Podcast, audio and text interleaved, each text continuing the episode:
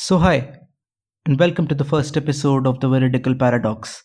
I'm your host, Parth, and with me today is a great friend and a colleague, Venkata Datta Sai, who is a final year undergrad engineering student at IIT Hyderabad. Now, I've known Datta for a bit over two years now when we were in the Android open source community together. As of now, we frequently sit down to discuss ideas for papers and projects involving physics and artificial intelligence but what actually connects us is our sheer love for maths. So, welcome to the podcast, Datta. Hi, Bud. Thanks for welcoming me to your podcast. I'm very pleased to be on your podcast.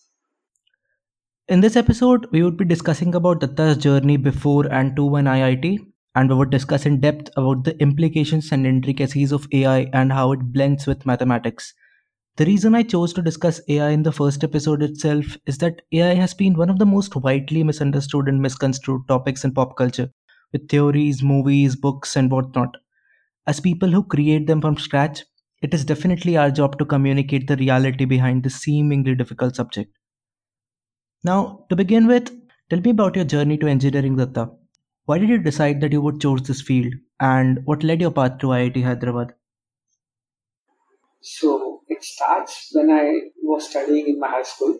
Uh, I was from the beginning very fond student of mathematics. I loved it and I still love it.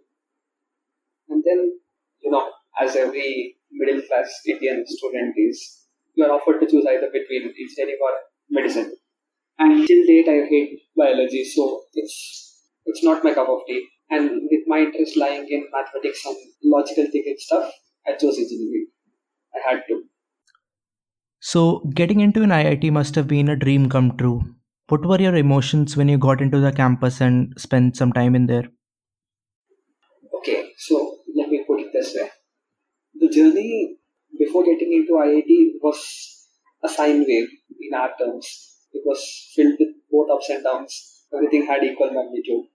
And then finally, after achieving the dream, after entering the IIT, it was like the feeling was surreal it felt like I was living in what I dreamt for the past five years or so. And then getting to meet new friends over there, it's another entirely different experience. Okay, and uh, what is the current branch of engineering that you are enrolled in? Talking about the department I enrolled in, I should also probably touch upon the journey behind why I chose this. So, my department is mathematics and computing. It's a rather new department in India uh, it's been around in other countries for the past decade or so. There's a very clear reason why I chose this. I was, as I said, pretty much interested and in love with mathematics. And then there's this this aspect in computer science that keeps attracting me, something that is new. This branch, which started in 2017 with our batch, had the perfect blend of both and welcomed me with both hands. So that was the best option I had. Now, before we move on to the topic for our episode, do you have a specific incident or a story that largely impacted your life? There have been a few, at least a couple. So, it was in my 11th. After I finished my 11th, I came home for holidays and I was in my home for like around 15 days. My 11th wasn't a smooth journey at all. Like, my curve was on the downside always my performance was decreasing day by day, day by day. And then an uncle of mine, not a close relative, but an uncle of mine, was talking to me that day. He asked me how my studies were going. I said, fine. And he said, you will excel, you are the topper. That, that really changed it. Like, at that moment, I thought people are believing in me more than what I believe in myself. So, if a distant relative of mine expects that from me. Imagine what my parents or my school teachers would have expected from me. And I knew that I had the potential to reach their expectations and reach my expectations. Then, when I went back to college, I started focusing a little bit more, listening to classes a little bit more, and practicing a little bit more. That helped me get back on track, and then everything was prospering. Well, yeah, that was a good one. I hope everyone gets as inspiring relatives as you did. Mm. Now, talking about your journey in the development world, I mentioned that we started together in the Android open source community and developed ROMs and kernels.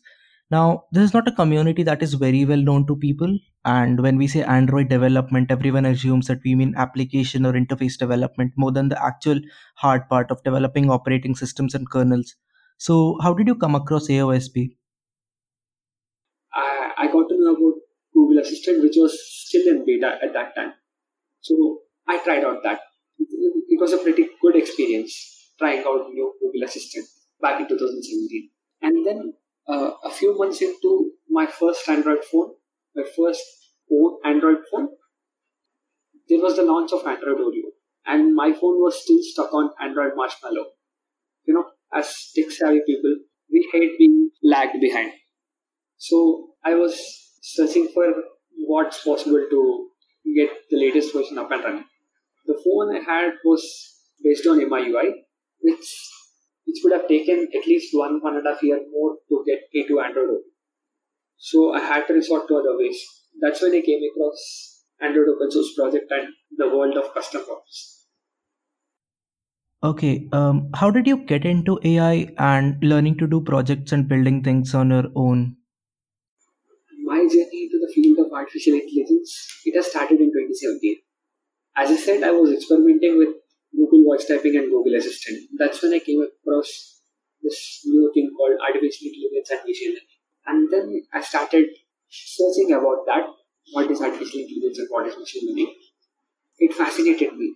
Like the sheer thought of machines being able to perform what humans have been doing, that amazed me.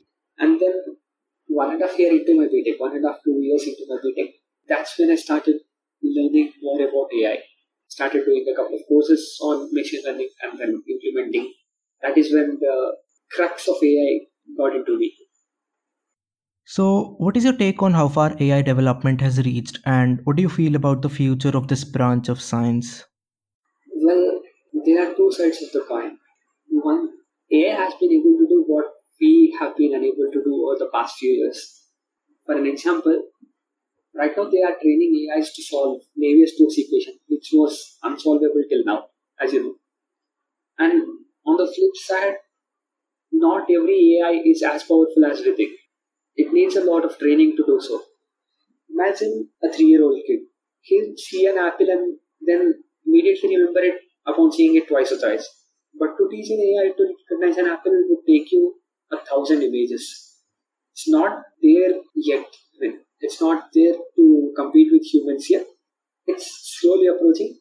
But the good thing about AI is it does what we program it to do, right? I mean, for the most of the part. So I'm a bit positive about the future of AI. We can pretty much control it and make sure that it doesn't take over us. Well, yeah, uh, hold that thought. Also, just as a heads up for the listeners, the Navier-Stokes equation is a set of differential equations that is used to analyze the motion of particles in flowing water or air.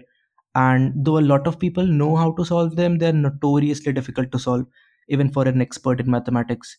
This is one of the seven millennium problems in maths announced in 2000, and you can get a reward of US $1 million if you solve any of the seven problems, and only one of them has been solved till date. Moving on, we've seen a lot of examples of AI being portrayed in some way or the other in pop culture. You know, I talked about movies and books and all. How accurate do you feel these portrayals are? Well, whenever AI is portrayed in media and films, it is either overhyped or underhyped. They don't exactly portray AI as how it is right now. In films like Iron Man and Black Mirror, it's over exemplified. And in some other contexts, people show as if AI is nothing. There's a balance for everything. We need to strike that balance to portray the image of AI accurately. Talking about public opinion, there are people who are ignorant of the maths behind how an AI actually works, and I've seen reports on how intelligent agents are biased towards women and racial or ethnic minorities. As people who develop and study the maths behind machine learning, tell us where this apparent bias comes from. Let me tell you a small example. A week back, I was doing this poll on Twitter, comparing one aspect of Sachin Tendulkar to Virat Kohli. So I did the poll, I got the results. Nearly 700 people voted in the poll, and it was 60 40 in favor of Virat Kohli. It all seems good, but once you dig back into what could have happened or what did happen in the poll, I use Twitter as a medium. So I'm expecting internet audience to vote, which is majorly dominated by young people who are, of course, Virat Kohli fans.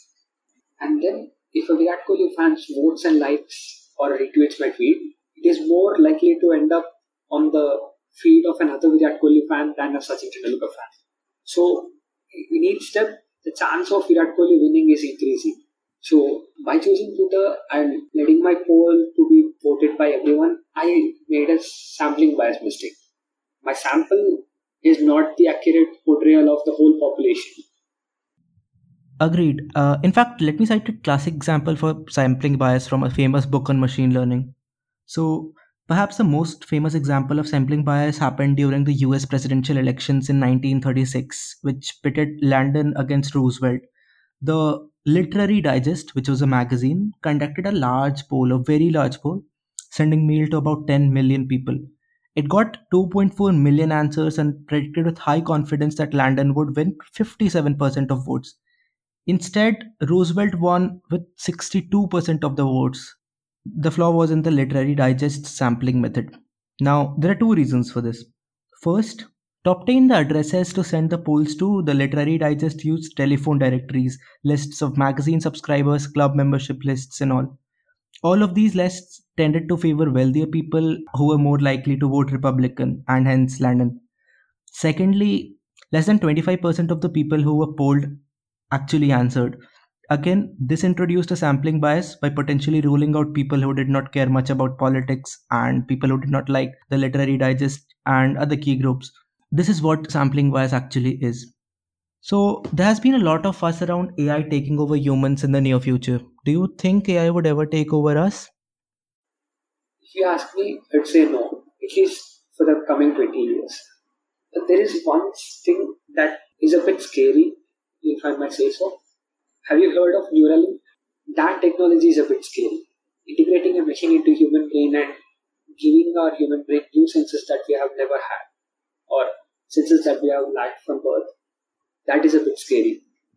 Imagine if it can access the whole information in our brain and each each and every Neuralink device communicating with each other, like the Teslas do. That would train the AI so much so that it might even overpower us. So future looks bright, but also on the flip side, it's a bit scary. Uh, we're both fans of the show Silicon Valley, and it did not end very nicely as the AI became so powerful it broke high level encryption. Do you think an AI could actually break through the present standards of encryption with upon which you know all the internet relies upon? I've been following AI close enough. There have been a few researchers on training neural networks to perform mathematical calculations and proving mathematical stuff. So the AI is trained over 1200 mathematical proofs and it's pretty much good enough to prove a new mathematical theorem. So, and then, as I said previously, they are even trying to prove Navier-Stokes equation using some AI. What is encryption? It's just a mathematical function on the given data, right? So the task of AI is simply to find the inverse of the function I mean, without knowing the function, of course. Neural networks, as we know, have a huge capability of mapping inputs to outputs without knowing the function. That is um, deep neural networks. One hidden layer in a deep neural network can approximate any function, any given function, if trained correctly. So, it is possible that a neural network or an AI will break through the standards that we have today. I mean, it might not break through the 2048 bit encryption, but 56 bit encryption is likely to fall sooner or later. Now, there's one more unsolved millennium problem, which is the P is equal to NP problem, and that allegedly is the biggest unsolved problem in computational mathematics. On a superficial level, it asks to prove that a problem can be solved in the same time as in which its solution can be verified.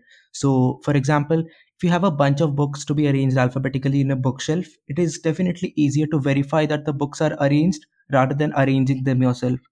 The problem asks if there can be a way where you can do both of these in the same amount of time. So, do you feel AI can solve the P equals to NP problem before humans can? The beauty of mathematics is the more knowledge you have about different fields, the easier it is to come up with a new solution that is easier to understand people of the past have been multidimensional in some aspect, if you get me. And in the present moment, everyone is deeply diving into one aspect of mathematics and ignoring the breadth of mathematics. So it's not that easy to come up with a solution for one of the toughest problems mathematics has ever had to solve.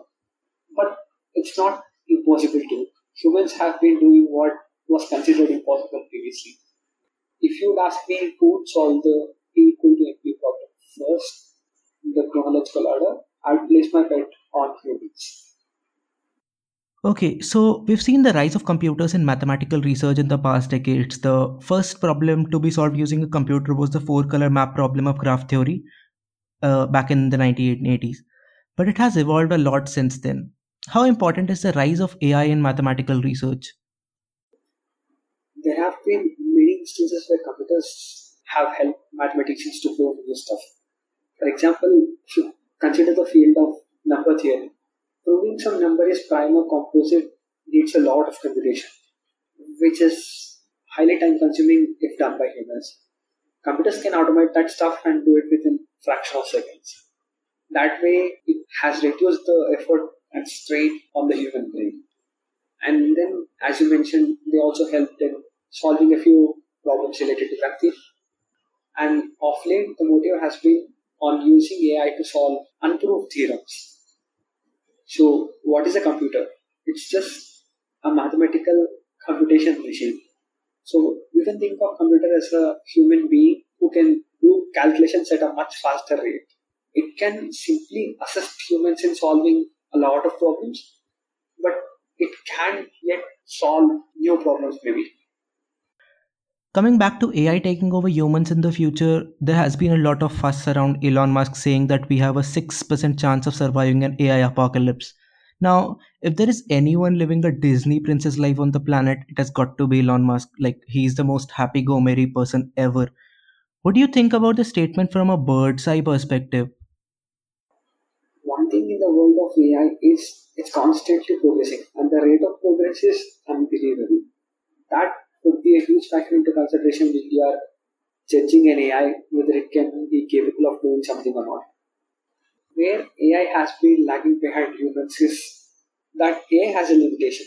In fact, computers have a limitation of being able to classify something into two, either yes or no, but they can't classify something as humans do. AI can't understand that emotion or that imperfect logic that human has. With that said, there's also a field of mathematics called fuzzy logic, which deals with the same thing. Recently, I've come across a paper that applies fuzzy logic for data analysis. So we're speaking to see what Elon Musk has probably dreamt of. Okay, well, uh, thanks a lot for your insights, and I genuinely enjoyed every bit of our discussion. I did have a script for this episode, but as time proceeded, I set the document aside and started going with the flow. So, yes, thanks for being here. And any final words before we end this session? First of all, I'd have to thank you for letting me kickstart your podcast.